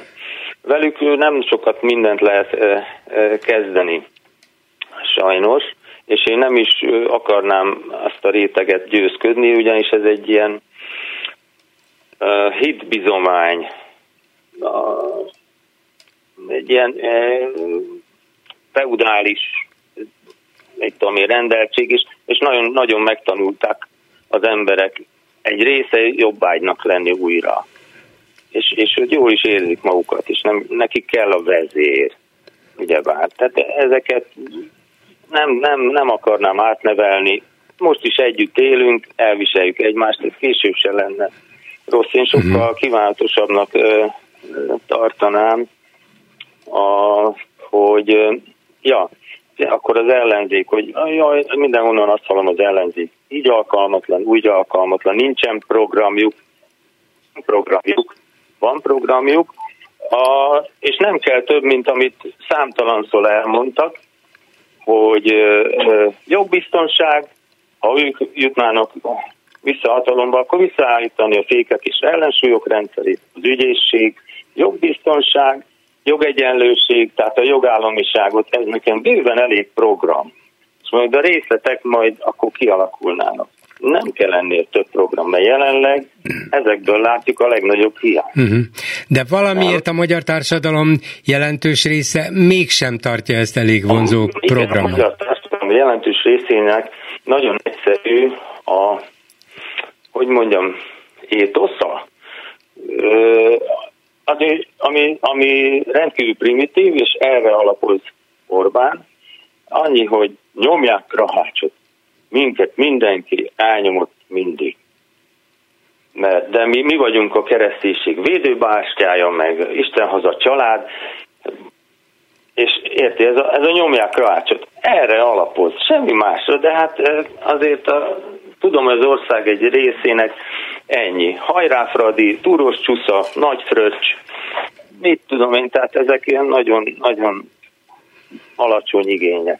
Sajnos, e- és ezekre, ezekre épít. No, én... De valószínűleg ezért is rázta meg most a Fidesz támogatottságát és az iránta érzett bizalmat ez a pedofil ügy, mert ezt, még a, mert ezt még a kocsmában is értették, hogy hogy, hogy egy, egy pedofilnak, vagy egy pedofil támogatónak, az segítőnek adtak kegyelmet, igen, és nem igen. börtönben fog megrohadni, és most ugye jellemző az ilyen Lázárféle túlkiabálókra, hogy ő élete végéig ott hagyná őket, hogy rohadjanak meg, ő még a halálos ítéletet is visszaállítaná, és így tovább. Hát szóval valami egészen elképesztő igen, ez a zsigeri indulatokra hát, Hogy ők legyenek azok, akik a nép zsigeri indulatait igazán megértik és tolmácsolják, ezért Igen. még túl is kiabálja az összes többi. És gerjesztik, folyamatosan Igen. erre játszanak. Szeretnék egy pár mondatot mondani a, a youtuber tüntetésről, Igen. amin én ott voltam, és mm, nekem kevés volt sajnos tehát amikor kijelentik, hogy mi nem akarunk politizálni, hozott, éppen azt csinálják, hát 130 ezer ember előtt közéleti Igen, témába szerveztek. Na most akkor nem tudom, ez csak egy lakógyűlés, vagy pedig vagyunk háborodva, mert akkor meg már tüntetés. Na, szóval általában beszédekkel nem voltam nagyon kibékülve, mindig hallottam olyat, hogy azt mondja, minket itt nem érdekel, hogy éppen ki van kormányon, hát engem meg nagyon is érdekel, és nagyon nem mindegy. És hát De... nagyon nem mindegy, hogy ez a kormány hát, hogy engedte összezuhanni ezt a gyermekvédelmet, az összes igen. álszent duma ellenére. Igen. igen, hát szóval igen, természetesen sok kívánnivalót hagyott maga után ez a tüntetés, de arra igen, jó de volt, hogy... elég dolog volt, tehát hogy én csak véletlenül mentem ki, azért, hogy magam személyébe is odaálljak az ügy mellé, meg egyáltalán. Igen, igen. igen. No, és, a, és ők a... azért mégiscsak ezzel bizonyos rizikót vállaltak, mert mindenki tudhatta, érezhette, és a kormány média rögtön így is tálalta, hogy ez egy kormány ellenes megmozdulás és felbuzdulás volt, hogy ne. Igen. Ezért aztán vigyék el ők a balhét, neki is estek ezeknek az influencereknek. Igen. Nos, viszont a legvégén a Potyondi Edina ő mondta a legjobb beszédet, és ő már elég élesen fogalmazott, és volt benne rendszerkritika is. Tehát ő, ő, ő mondjuk a többiek amatőröknek gondolnám, jó, nem tudják, hogy hogyan kell jó szónoklatot mondani. A Potyant ilyen összedett volt, nem hadart, és nagyon éles volt. De számomra volt egy igazán jó mondata, vagy ami, amire szívesen emlékszek, és ezt elmondanám, hogy mi. Azt mondta, hogy egy ilyen akármilyen nagy tüntetés is, megváltoztatja a világot. Azt mondja, nem változtatja meg, akkor mire jó? Megváltoztathat minket. Na ez nagyon jó. És ez egy nagyon jó mondat volt, de aztán ebből nem lett kifejtés, és én most egy kicsit elmondanám, hogy mit, mibe kéne változni ahhoz, hogy hogy, hogy leváltható legyen ez a mostani rezsim. A változás abban érteném, hogy az emberek sajnos politológustól kezdve és különböző műveltség és, és társadalmi helyzettől függetlenül nem tudom, nagyon nagy százaléka, 99 százaléka egy illúziót dédelgetnek magukban. Azt az illúziót, amivel szakítani kellene. Az illúzió már pedig az, hogy ezt, ez az ellenzék, ez, ez teljesen alkalmatlan, hát ezek nem érnek semmit, nincs semmi programjuk, ami persze nem igaz. És majd helyettük majd, majd előáll egy másik fajta ellenzék, akik, akik teljesen makulátlanok, meg fedhetetlenek, meg nem tudom, nemes lelkűek. Szóval ezek illúziók, a, bárki, aki ezt a szerepet vállalja és kiáll így, vagy, vagy szervez pártot, vagy bármilyen ö, ö, szervezetet, Szóval tagjai és a leendő képviselők nem lesznek sokkal jobbak, mint a mi átlagunk gyarlóak, esendőek, ügyetlenek, botladozók, ilyen-olyan lehet, hogy kicsit korrupt, vagy tehát, hogyha, hogyha mert hogy az ellenzék az, az nem lenne jobb, hát még ilyen se lenne, mint a Fidesz. Ennél rosszabb, mint ezek a cégéres gazemberek, hát ennél rosszabb már nem lehet.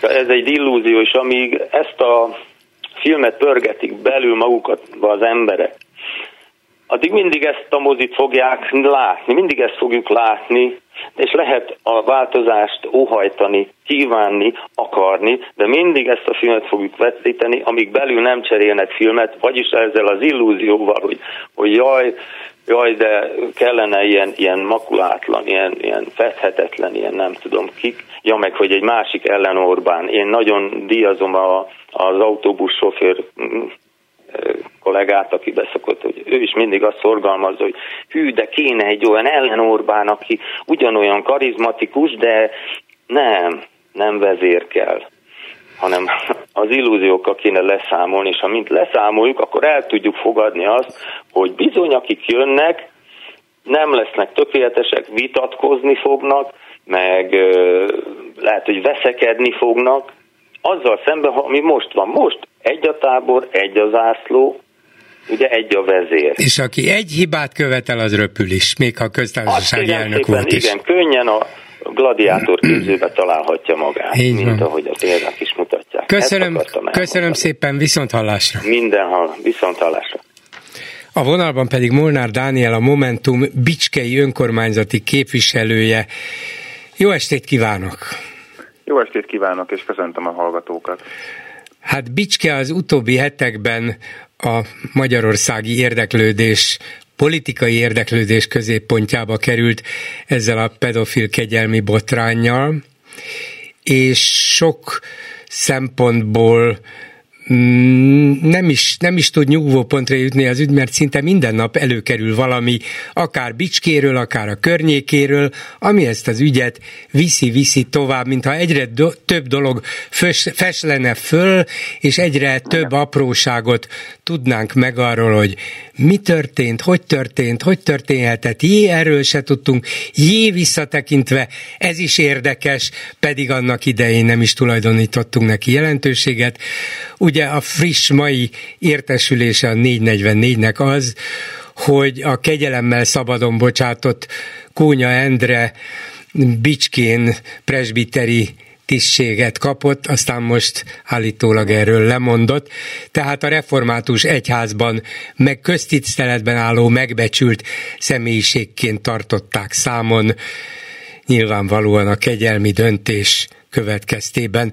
Na, ez is egy olyan apróság, amire az ember különben legyintene, mert nem mindegy nekünk, hogy Bicskén a reformátusok kit választanak presbiternek és kit nem, vagy ki miért mond le, de most ennek mind országos jelentősége van. Öntől arra volnék elsősorban kíváncsi, hogy mit gondolnak, éreznek, csinálnak most a bicskeiek, hiszen ők nyilván kétszeresen érzékenyek mindarra, ami itt történt, és talán ők maguk se értették az elején, hogy mibe is keveredtek bele. Igen, én egy kicsit távolabbról indítanám, hogy be tudja mutatni, hogy Bicskén ez most milyen, milyen formában csapódik le az embereknél. Ugye a 2019-es jogerős döntés, vagy jogerős bírósági ítélet előtt a, a gyermekotthon, vagy hát különösebben 2016 előtt, mielőtt ez a botrány megrázta Bicskét, azelőtt a gyermekotthon és az ehhez tartozó Battyányi kastély, a nagy angol parkkal, ez a, a városnak a szerves része volt, és az önkormányzat is ö, rengeteg rendezvényt tartott itt, de volt motoros találkozótól kezdve színházi előadáson át rengeteg rendezvény, tehát hogy ez a gyermekotthon, ez Bicske szerves része volt. És ahogy ez a botrány... Amit eh, talán a város is, de akár az ott élő gyerekek is jó dolognak tarthattak, hiszen zajlott az élet, nem? Igen, igen, és azt tudom mondani, hogy kívülről nézve ez egy rendezett park volt, rendezett gyermekotthonnal, tehát kívülről nem lehetett megmondani, hogy, hogy milyen szörnyű cselekmények vannak a, a, a gyermekotthon falai, falain belül. Viszont ez, ahogy ez a botrány megrázta Bicskét, ezután ez teljesen tabusított lett a városban. Már nincsenek rendezvények a, a gyermekotthonban, a Battyányi kastélyban, és én amúgy is azt tapasztaltam, hogy erről nem szívesen beszélnek az emberek, nyilván azért, mert mi személyesen is ismertük, vagy hát Bicskeieknek egy nagy része ismerte egyrészt az elítélt igazgatót, én magam például az áldozatok közül is volt, akit ismerek személyesen, vagy van, akit ismerek személyesen. Úgyhogy nyilván nekünk ez egy, ez egy közelebbi szörnyű élmény, és most a, a botrány, a kegyelmi ügy, ez pedig feltépte ezeket a sebeket, de talán azt gondolom, hogy, hogy Bicskén ez most változást tudott elindítani olyan szempontból, hogy ahogy kitört a botrány, utána még ez a tabusított érzés, ez továbbra is megmaradt a, a gyermek otthonnal kapcsolatban, de valahol ott a lemondások környékén volt egy fordulópont, és az emberek elkezdtek beszélgetni, megosztani történeteket erről, aki, akiben uh-huh. volt. Mármint, hogy az államfői lemondás meg Varga Judit, erre gondolt? Igen, erre uh-huh. gondolok, de nem vagyok benne biztos, nem gondolom, hogy maga a lemondás volt az, ami ezt indikálta, hanem sokkal inkább az, hogy ahogy nem csitult ez a botrány, úgy egyre inkább feltört belőlünk az, hogy eddig nem beszéltünk erről, és én is ezt tapasztalom most, hogyha Vicske utcáin sétálok, és összefutok egy ismerőssel, akkor már, már, már rákérdez, hogy, hogy ez mi volt, hogy volt, mit tudok esetleg többet vagy kevesebbet, mint amit ők tudnak. Ha ők tudnak többet, akkor pedig mesélnek róla, hogy milyen információk Igen. vannak. Emlékszem, hogy amikor a botrány először kavart nagy hullámokat, végül is ez egy pillanat alatt végig söpört az országon, akkor itt a betelefonálós műsoromban is nem is egy napon át, hanem talán az első két-három napban volt több telefonáló, talán nem mondta meg, hogy Bicskéről vagy környékéről, de azt érzékeltette, hogy ő ismeri a szereplőket, meg a körülményeket, meg a helyzetet, és hát ez nem egészen úgy volt, az a bírósági ítélet, vagy azok a bírósági ítéletek is, hát lehet, hogy nem az igazságot tárták föl, mert ezek jó emberek voltak, vagy jó ember volt, és így tovább. Én ugyan anélkül, hogy részleteiben ismertem volna bármit, azt tudtam, hogy van három bírósági ítélet egész a kúriáig menően, ezzel nem tudok és nem is szabad vitatkozni, az pedig, hogy valakinek személyes ismeretsége alapján jó benyomása volt X-ről és Y-ról, az elítéltekről, azt el tudom fogadni, csak az nem bizonyíték az ártatlanságuk mellett. Én itt arra hívnám fel a figyelmet, hogy egyrészt V. János, én a, ahogy rekonstruáltam az elmúlt éveket, illetve az elmúlt évtizedeket elmondások, meg saját tapasztalatok alapján, nekem az a benyomásom, hogy V. János nagyon is tudatosan ügyelt arra, hogy milyen benyomást kelt a gyermekotthonon kívül élő bicskeieken. Tehát, hogy odafigyelt rá, hogy amikor valaki meglátogatja a gyermekotthont, akkor egy olyan képet lásson, hogy itt rendben vannak a dolgok, itt rendezettek a dolgok. És azt gondolom, hogy amiről beszélt, ennek az lehet az oka, mármint hogy, hogy esetleg, sőt nem esetleg, sajnos Bicskén sokan nehezen fogadták el ezt a bírósági ítéletet, mert hát itt azért évtizedes kapcsolatokról van szó olyan értelemben, hogy ismerték Jánost. Nagyon sokan ő a helyi közéletben egy ismert és elismert ember volt, és hogyha az ember 20-30 évig ismer egy embert, akit jónak tart, majd születik egy ilyen ítélet, akkor, hogyha elfogadja azt is, hogy az ítélet igaz, akkor fölmerül egy olyan kérdés belül, hogy de volt-e valami jel, amit én is láttam az elmúlt 20-30 évben, és mondjuk nem voltam elég, nem, nem figyeltem rá eléggé, vagy elnyomtam magamban. Tehát én azt gondolom, hogy egy teljesen érthető emberi magatartás az, hogy nehezen e, tud megváltozni egy 20-30 év alatt kialakult kép, még Igen. akkor is, hogyha, hogyha ezt egy bírósági ítélet, egy megalapozott bírósági eljárás után kimondja. Igen. De hát vannak, akik mindent tudtak még jobban is, vagy most már mindent tudnak jobban. Itt van Lázár miniszter, aki közölte, hogy V. János kinevezése előtt már mindenki tudta róla, hogy homoszexuális volt, mintha ez valamiféle tiltó listán lenne, vagyis homoszexuálisnak nem szabad lenni, vagy homoszexuális otthonvezetőt nem szabad kinevezni, de ha ez valóban így volt, ennek ellenére ezek szerint Bicskén ezt nem tartották valamiféle elítélendő dolognak, ők jó embernek tartották, vagy eredményesen dolgozó embernek, független attól, hogy meleg volt-e vagy sem. Ezt a képet alakította ki magáról, hogy ő egy jó ember, és, és egy várossal, gyerekekkel, és egyébként az egyházzal törődő és arra nagyon odafigyelő ember. Hát Lázár János szavairól egyrészt én teljes mértékben visszautasítom, hogy itt a homoszexualitásnak bármi köze lett volna a, a bűntények elkövetéséhez. Másrészt pedig én, én a saját ismereteim alapján cáfolnám Lázár János az irányú kijelentéseit. Szerintem ez egyáltalán nem volt köztudatban Bicskén. Bicskén biztosan nem, hogy János homoszexuális lett volna. Na most akkor a másik szereplőről, a kegyelmet kapott Kónya Endréről őt például ő föltűnt a, a városban, miután kegyelmet kapott, hiszen ezek szerint presbiter is lett belőle, tehát valahol mozognia kellett, még nyilvánvalóan a botrány kirobbanása előtt.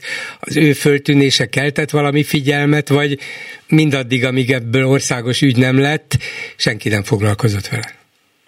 Amíg ebből nem lett botrány, addig, addig nem foglalkoztak vele. Én azért azt gondolom, hogy a, a Kónya Endre nem is volt annyira ismert személy Bicskén, vagy annyira széles körben ismert személy, mint mondjuk a V. János. Emiatt is sokkal kisebb figyelem fordítódott az ő irányába, és én amennyire utána jártam ennek, én úgy tudom, hogy tehát a kegyelmi döntés után is visszahúzódó életet élt Bicskén, és nem, nem, nem mutatkozott nagyon a, a, az után a nyilvánosságban. Ezzel együtt én, én azért felhívnám arra a figyelmet, hogy a, a mai sajtóhírek is feltételes módban fogalmaznak a, a presbiter pozíció betöltésével kapcsolatban. Még hozzám nem jutott el olyan információ, amitől már én biztosan Uh-huh. Igen, több, több egymástól független forrásra hivatkoznak, meg arra, hogy a református lelkész a templomban bejelentette, hogy változás, személyi változás állt be, de nevet nem mondott, mert valaki lemondott. Igen, jó, hát feltétele, éppen cáfolni lehetett volna, hogy ez nem így volt, de az is lehet, hogy még ez is olaj a tűzre, nem tudom. Egy dolgot mondjon meg még, ha tudja, ugye az elmúlt hetek során a sajtóban több olyan hír is jelent meg, ami hát az Orbán család különböző tagjainak ilyen-olyan közelebbi vagy távolabbi kapcsolatát mutatta be, vagy jelezte a, a két elítéltel kapcsolatban, hogy egyrészt a védőügyvédjük kicsoda volt, vagy uh-huh. hogy szereztek neki ügyvédet, az az ügyvéd éppen milyen kapcsolatban áll Orbán féle családi cégekkel, és, és hasonlók. Ez, ez Bicskén bármilyen szempontból téma volt, tudtak erről, vagy ezzel se foglalkozott senki, vagy ki a fene tudja azt, hogy V. Jánosnak a az ügyében kiképviselte a védelmet, és hogy az az illető esetleg családi céges bányák üzleti ügyeit is vitte, mert ez, ez nyilvánvalóan kit érdekelt, vagy nem foglalkoztak vele korábban. Hát azt gondolom, hogy ahogy mondtam, ez tabusít, vagy tabusodott ez a téma, és, és ez, ez szerintem egyáltalán nem volt széles körben ismert Bicskén, hogy milyen ügyvéddel, uh-huh. milyen családi kapcsolatok lehettek itt a háttérben. Én azért szeretném arra felhívni a, a figyelmet, hogy a fő kérdésre ugye még mindig nincsen válasz, hogy a kegyelmi döntést mi alapján hozták meg, miért kapott kegyelmet Kónya Endre, és azt gondolom, hogy amíg erre nem kapunk választ, mármint ezt most úgy értem, hogy az egész ország nem kap erre választ, addig a szálak ide Bicskére vezetnek, mert hogy így lehet megérteni, hogy mi történt. És, és azt gondolom, hogy, hogy bárhova nézünk, itt azért kormánypárti kapcsolódásokat veszünk észre, és már ahhoz, ahhoz képest, hogy, hogy ez véletlen legyen, ahhoz képest túl sok kormánypárti kapcsolat van. Nagyon nehéz másra gondolni, amíg nem kapunk erre egy, egy, egy magyarázatot a, a, a döntés meghozóktól, vagy, vagy a kormánytól, hogy hát valamilyen szinten szerepet játszhatott az, hogy ilyen jó kapcsolatokkal rendelkezett ez a két elítélt. Uh-huh. Ezt a választ azon kívül, hogy ön helyi önkormányzati képviselő, és ráadásul egy párthoz is tartozik, a Momentumhoz. Ezt önön kívül az egyszerű bicskei szavazó is mondjuk az utcán, vagy, vagy boltban, vagy különböző helyeken, ahol találkoznak, követeli. Szóval szeretnék tudni az emberek Bicskén, hogy miért is kellett neki kegyelmet adni? Igen, én úgy érzékelem, hogy, hogy szeretnék tudni, mert mert ez Bicskének is, mint mondtam, azért sebeket tépett fel ez a botrány, és hát Bicske sajnos egy ilyen negatív hír kapcsán kerül az országos sajtóba, sajnos nem először vagyunk ilyen szerencsétlen helyzetben, hogy az országos sajtóban negatív kontextusban jelenik meg a városunk, és az összességében mindannyiunknak egy, egy megterhelő idő, időszak szerintem, és hát hogyha egy ilyen kegyelmi döntés nem született volna meg, akkor nem lenne a, a városnak sem ez egy ilyen teher most. Mondjuk az önkormányzat képviselő testületében, vagy a polgármesterasszony, szóval a fideszes helyi politikusok bármilyen módon reagáltak erre a botrányra? Nem, érdemben nem. A polgármesterünk még a, még a Novák Katalin és Vargazit lemondása előtt tett ki egy olyan videót, hogy Bicske nyugalmat kér, ebben felolvasott egy szöveget, ami nagyjából a baloldalozásról, meg a dollár baloldalról szólt, és emellett nyugalmat kért, mint hogyha az újságírók és a, az ellenzéki pártok tehetnének arról, hogy a köztársasági elnök kegyelmet adott egy pedofil ügyben elítéltnek. Tehát érdemben én ezt úgy értékelem, hogy nem reagált semmit. Uh-huh. És nem is lehet tőlük semmit kérde, illetve kérdezni lehet, csak választ nem remélhetnek tőlük, akár magánbeszélgetésben? Magánbeszélgetések azért korlátozottan történnek meg, sajnos vagy nem sajnos. Nyilvánosan én nem látok, vagy nem találkoztam semmi érdemleges nyilatkozattal.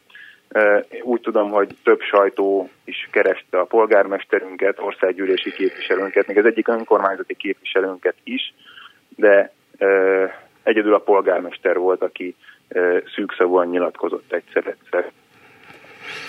Szóval Bicské, de azért úgy látszik mégis vannak olyanok, most ezt a legutóbbi hírt, ha nézzük, hogy több egymástól független forrás név nélkül azt állította, hogy Kónya Endre presbiter lett, aztán most meg már lemondott, hogy vannak olyanok, akiket ez foglalkoztat, és talán van is valamilyen információjuk, vagy volt.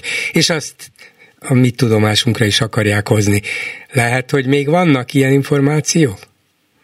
Én egészen biztos vagyok benne, hogy még vannak olyan információk, amik nem kerültek napvilágra, és addig, amíg a, a kormány, vagy a kormány valamely képviselője nem ad arra a kérdésre magyarázatot, hogy Kónya Endre miért kapott uh, kegyelmet, addig szerintem ezek a szálak fel fognak fejtődni, és újabb és újabb információk ki fognak derülni.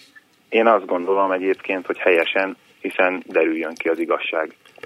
Köszönöm szépen Molnár Dánielnek, a Momentum Bicskei önkormányzati képviselőjének. Viszont hallásra! Én is köszönöm, viszont hallásra! Háló, jó estét kívánok! Jó estét kívánok, Bolgár úr, Borz Miklós vagyok. Parancsoljon! Üdvözlöm! Ez a borzasztó pedofil botrány egy olyan történelmi pillanatot teremtett Magyarországon, ami hát nem is tudom, hogy megismétlődött, megismétlődhet-e a közeljövőben, és egyben egy olyan történelmi lehetőséget is, ami messze túlmutat a pedofil botrány, a kegyelem és a, a egyáltalán a ezzel kapcsolatos ö, ö, felháborodáson. Abban az esetben, hogyha ez a botrány nem a Magyar Péter színrelépésével együtt történik meg, akkor nem ott állnánk, ahol most tartunk, mert, megtört, mert az történt, hogy egy olyan szituáció jött létre, amiben a Fidesznek az egysége megtörhet az országban. Arra jöttek rá a, az emberek, és arra jöhetünk rá mindannyian, hogy és ez most abszolút nyilvánossá vált a Magyar Péter megjelenésével, hogy a Fidesz büntetlenül bármit megtehet Magyarországon, és meg is tett ez alatt, ez, ez idáig, annélkül, hogy akármi különösebb kockázatot vállalt volna, mondjuk túl azon, hogyha egy ilyen botrány van, akkor le kell mondani egy államfőnek, vagy haló? Itt vagyok, és figyelem le kell mondani egy államfőnek, esetleg beáldozunk egy, egy minisztert, illetve egy volt minisztert, aki éppen az uniós Fidesz frakciónak a vezetésére készül. Tehát én nem tudok más tenni, mint biztatni Magyar Pétert, aki nélkül, hogyha ő nem megy el ugye a Partizánba. A, nem lesz ennek az interjúnak közel kétmilliós hallgatottsága, nézettsége. Akkor ö, nem valószínű, hogy megteremtődik a lehetősége annak, hogy ez az úgynevezett, ez a hősök téri tüntetés így módon és ilyen nagyságrendben létrejöjjön, mert akkor nem látják az influencerek sem azt, hogy ez a pillanat milyen, milyen pillanat az ő számukra is, mint mint politizáló influencerek számára, és különösen nem látjuk mi, választópolgárok, hogy ez bizony egy olyan lépés, amiben, amiben beletörhet a Fidesznek a vicskája. Én nagyon biztatnám Magyar Pétert, hogy ne várjon túl sokat a pártalakításával, amire ugye az újabb bejegyzései folyamatosan úgy néz ki, hogy hogy ebbe az irányba mutatnak, hiszen és különösen abban a kontextusban, ahogy mint bizonyos helyekről hallani lehetett, hogy nem egy vadonatúj pártot akar alakítani, hanem valami létező pártnak a arculatát esetleg a saját képére alakítani. Egy olyan történelmi lehetőség előtt áll Magyar Péter és egyáltalán a magyar, magyar demokrácia, hogy akár még ez alatt a néhány hónap alatt is egy olyan pártá alakulhat, egy Magyar Péter által vezetett párt, ami elindulhat mondjuk a, nem az önkormányzati választásokon, mert természetesen erre nem lehet felkészülve, de az európai parlamenti választásokon feltétlen. Én értem, hogy sok szempontból bízik Magyar Péterben, hiszen sok mindennel jött elő, átlátja a rendszert, sok információja van, és a Fidesz számára kellemetlen dolgokat hozott elő. De kiből állna a pártja. Tegyük föl, hogy egy jobboldali, európai értelemben vett konzervatív párt demokratikus alapokon kik csatlakoznak hozzá? Hát nagyjából az derült ki 2022-ben is, hogy Márki Zaj Péter mögött, aki ezeket célozta meg, nagyon kevesen álltak. Igen, egy olyan szerencsétlen helyzetben vagyunk, hogy a, látjuk, hogy az ellenzékünk ö, ö, képtelen együttműködni, képtelen innovatív lépéseket tenni, képtelen olyan alternatívát nyújtani a választóknak, ami a, az eddigi ö, nem Fideszre szavazók ö, táborát jelentősen meg tudja növelni. Most a Magyar Péter színrelépése sem fogja ezt a tábort növelni, viszont egy nagyon jó lehetőséget nyújt arra, hogy lesznek az egységét, és ugye most szerencsésen van még több mint két évünk a parlamenti választásokig, és én azok közé tartozom, aki ugyan majdnem minden tüntetésen ott szokott lenni, ha tehetem, de ö, sosem láttam annak a potenciális lehetőséget, hogy egy tüntetésből, ö, ami ugye egy felháborodott tömeget tud képviselni, egy ö, olyan kvázi forradalmi változás jöhessen létre, ami ö, megmozgatja a világot, és akkor most akkor hallja ebben a pillanatban majd romjaiba dől a Fidesz. Erre nincsen semmi esély ebben a rendszerben, végül is az Európai Unióban vagyunk, még hála a jó Istennek. Csak arra van lehetőség, hogy valami módon a következő választásokon kisebbségbe kerüljön a Fidesz. És ha a mhm. Magyar Péter akármilyen ugye esetleg olyan pártokkal, mint a Pálinkásnak volt a pártja, össze tudja szűrni a levet, és egy olyan egy, a tömegnek egy részét el tudja hódítani, a, a Fidesz szavazóknak egy részét el tudja hódítani, mert azt azért látjuk, és a Magyar Péter jelenség annak az egyik eklatánsabb példája, hogy nincs egység a Fideszben. A Fideszben nagy szigorúság van, nagy fegyelem van, hatalmas nagy hatalmi erők vannak, ugye amikor halljuk, hogy a, a szerencsétlen, hát most mondom, hogy szerencsétlen feleségét a kormányülésen azt mondják, hogy itt ne tessék kölcsi prédikációt tartani, mert nem azért tartjuk magát. Akkor, hát igen. És ezt, és, ezt nem, és ezt nem a Gyurcsány mondja, nem a Karány mondja, hanem ezt a, a Magyar Péter mondja, akinek nyilvánvalóan sokkal, de sokkal igen. Én, én értem, hogy Magyar Pétertől vár valamit, hát ha nem is megváltás, de vár nem, valamit. Nem de, hanem egy ő által a kezdeményezett igen. Pártól. De nem volna, hát persze reménytelennek látszik, de nem az volna igazából az egyetlen komoly reménység, hogyha az érintett kirúgottak Novák Katalin és Varga Judit beszélnének? Érdekes szituáció lenne, de ö, ők szerintem nem fognak érdemi információkat adni. Ö, ők nyilvánvalóan nem fognak ö, ö, ellenzék, a Fidesz kormány ellenzékévé válni, ők, ö, ők hát nagyon csúnyán félretett, sértett emberek, mindegyiknek meg volt a maga hibája, hogy idáig juthatott, hogy olyan pozíciót vállalt egy olyan ember kormányzása alatt, akire egy, ugye, akitől ugye nem vásárolnánk autót, hogy ennél használt autót, hogy ennél durvább jelzőket ne használjunk rá. Ők beálltak mögéjük, és ők nem tudnak arc, nem tudnak színeváltozás nélkül ellenzékké válni.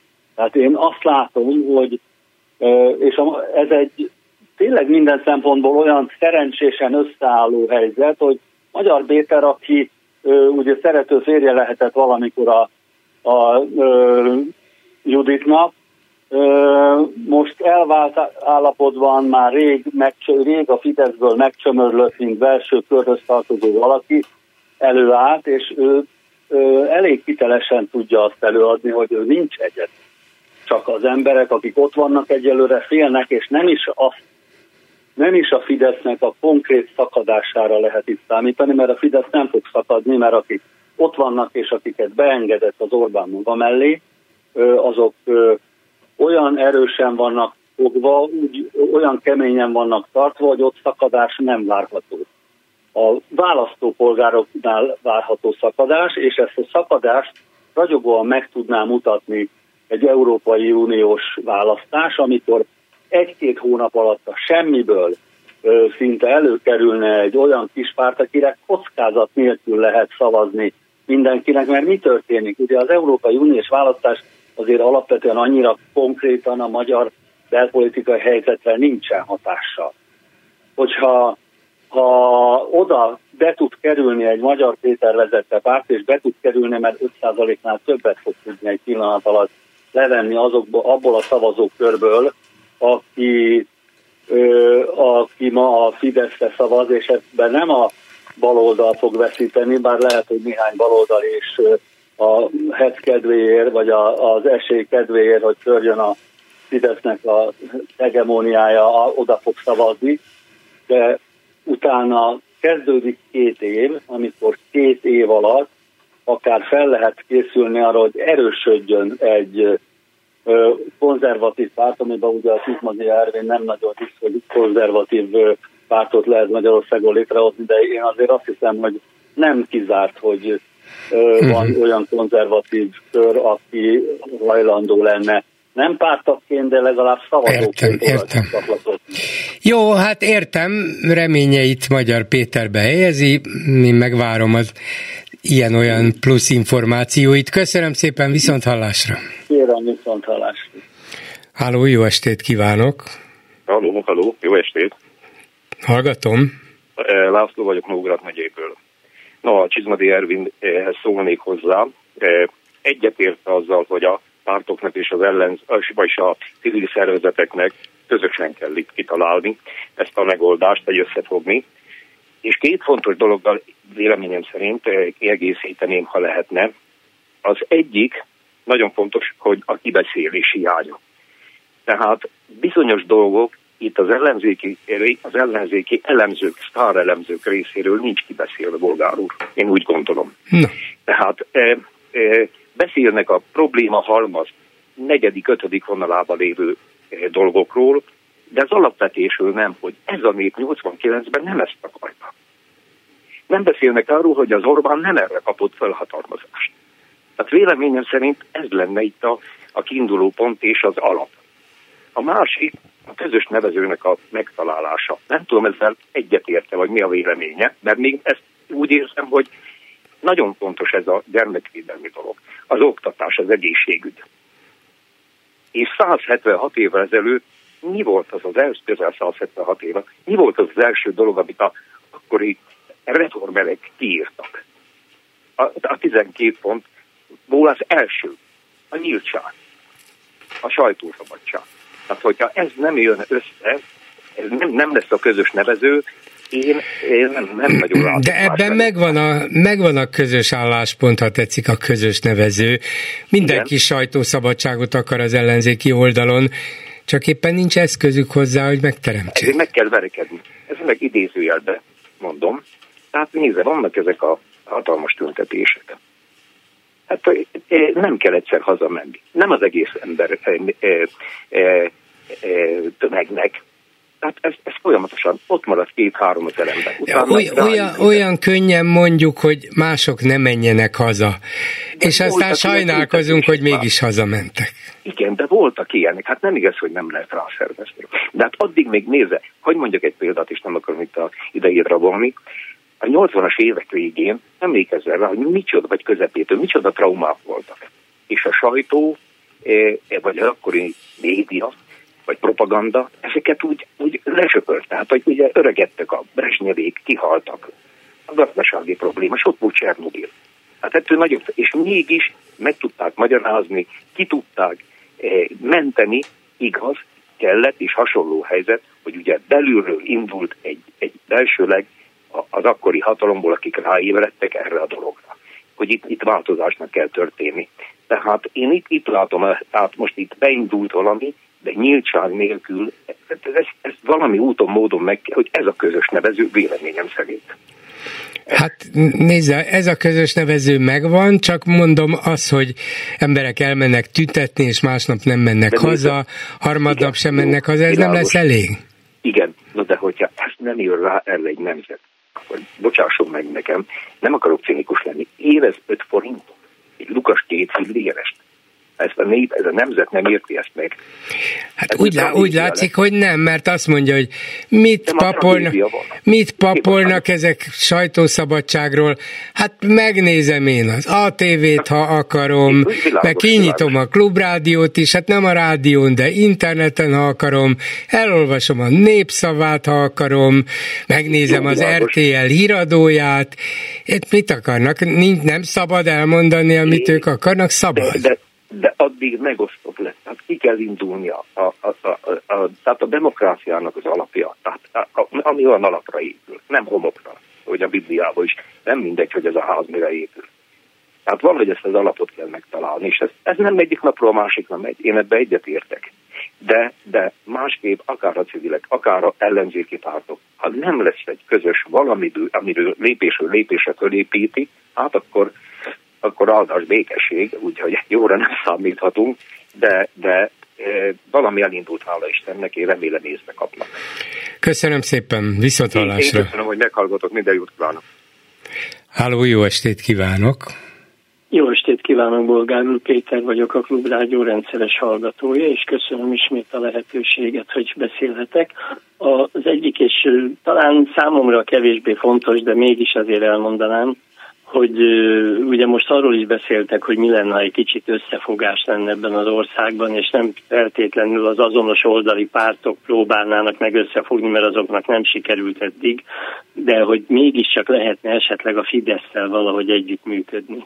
Magával a fidesz biztosan nem, mert amíg Orbán Viktor a feje, addig az a Fidesz, az ugyanaz a zsarnok, ugyanaz a akarnok és, és diktátor és minden, és mindenkit elnyomunk és lenyomunk, az biztos nem megy. De, mint ahogy a Magyar Péter ugye is mutatja, ha jól gondolom, hogy amit ő tesz, az teljesen őszinte és tőle való, és nem egy irányított megmozdulás, mert én már minden szekrényből csontvázat látok kihullani, akkor biztos akadnak még ilyenek a Fidesz házatáján, akikkel, ha leülne az ellenzék, megtalálni őket, megkeresnék őket, akkor lehetne egy olyan összefogáspártot létrehozni, amiben olyan fideszes arcok is lennének, akik a fideszes szavazóknak is egy részét be tudnák vonzani a nagy összefogásba és én ebben azért úgy hiszek, mert ott is vannak rendes emberek, nem csak azért fideszesek, mert csak lehúzni akarnak, meg lenyúlni, meg minden. Sajnos sokan vannak ilyenek, de vannak ott is tisztességes, nagy tudású emberek, akiket szívesen látnék, gondolom én is, hogyha tudnám, hogy kik azok, hogy benne lennének egy összefogásban. A... Hát, hogyha ezek a Fideszről leszakadni kívánók Mm, azt mondják, hogy na jó, hát én benne lennék, na de Gyurcsány ne legyen benne, DK ne legyen benne, no, MSP hát... ne legyen benne, hát a Momentum is mit ugrálnak, ne legyen benne, végül ott tartunk, hogy na jó, hát akkor inkább nem szakadok le a Fideszről. Igen, de hát épp erre gondoltam, hogy olyanoknak kéne lenniük, akik elfogadják ugyanúgy a másságot, nem szexuális értelemben értem, mint ahogy elfogadják a őket felkereső pártok, vagy, vagy éppen az összefogás tagjai.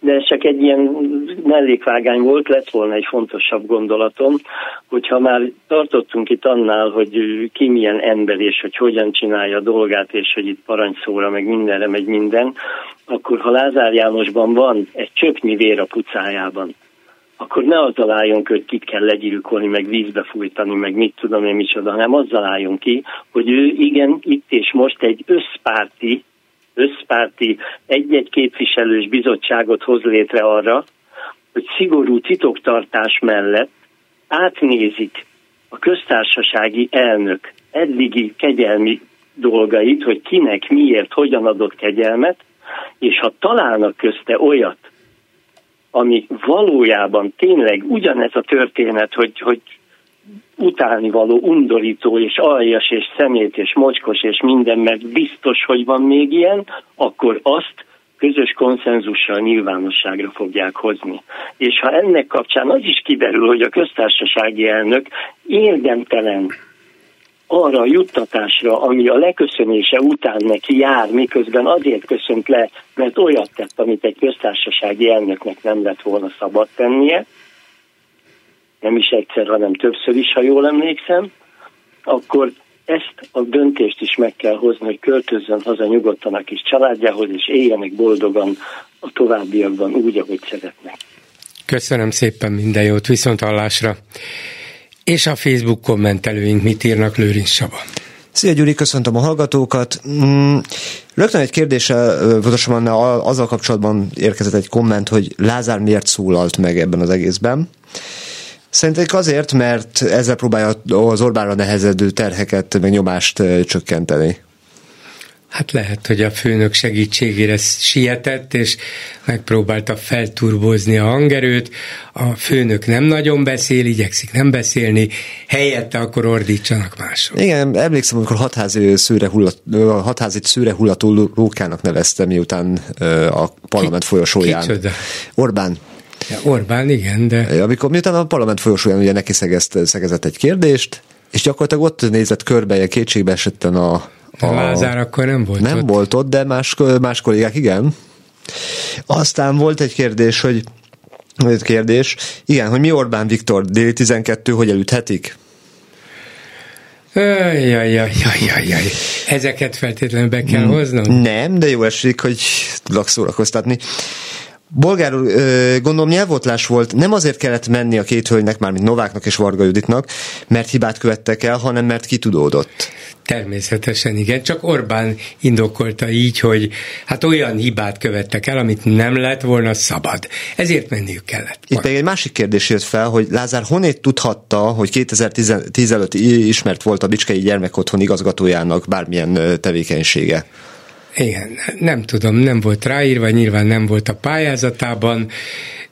Valamiféle tényleg ócska, vagy vád, vagy, vagy szóbeszéd alapján nekiesni, attól, hogy homoszexuális, még remek gyerekotthon vezető lehetett volna, és az jobb, hogyha mondjuk nem homoszexuális, hanem heteroszexuális, de kislányokat piszkál. Igen, tehát ezzel nem szoktak gondolni, hogy a pedofilia az nem feltétlenül homoszexualitással függ össze, abban heteroszexuális. Tényleg, ez az ember nem tudja, mit beszél, felháborít. Na igen. Aztán valaki felvetette, hogy Matolcsi és Nagymárton küzdelme egy ilyen belső leszámolás lenne? De szerintem csak egy újabb cica harc. Hát nem cicák ezek, ezek vadmacskák legalábbis, és de Matolcsinak ugye lassan le fog járni a, a hivatali ideje, úgyhogy ezt a meccset mindenképpen ő veszíti. Ennyi lett volna a komment szekció. Köszönöm szépen, ezzel a megbeszéljük mai műsora véget ért. Készítésében közreműködött Zsidai Péter, Lőrinc Csaba, Erdei Tünde Simon Erika és Kemény Dániel, Bolgár Györgyöt hallották, viszont hallásra holnap. Most pedig jön az esti gyors. Megbeszéljük.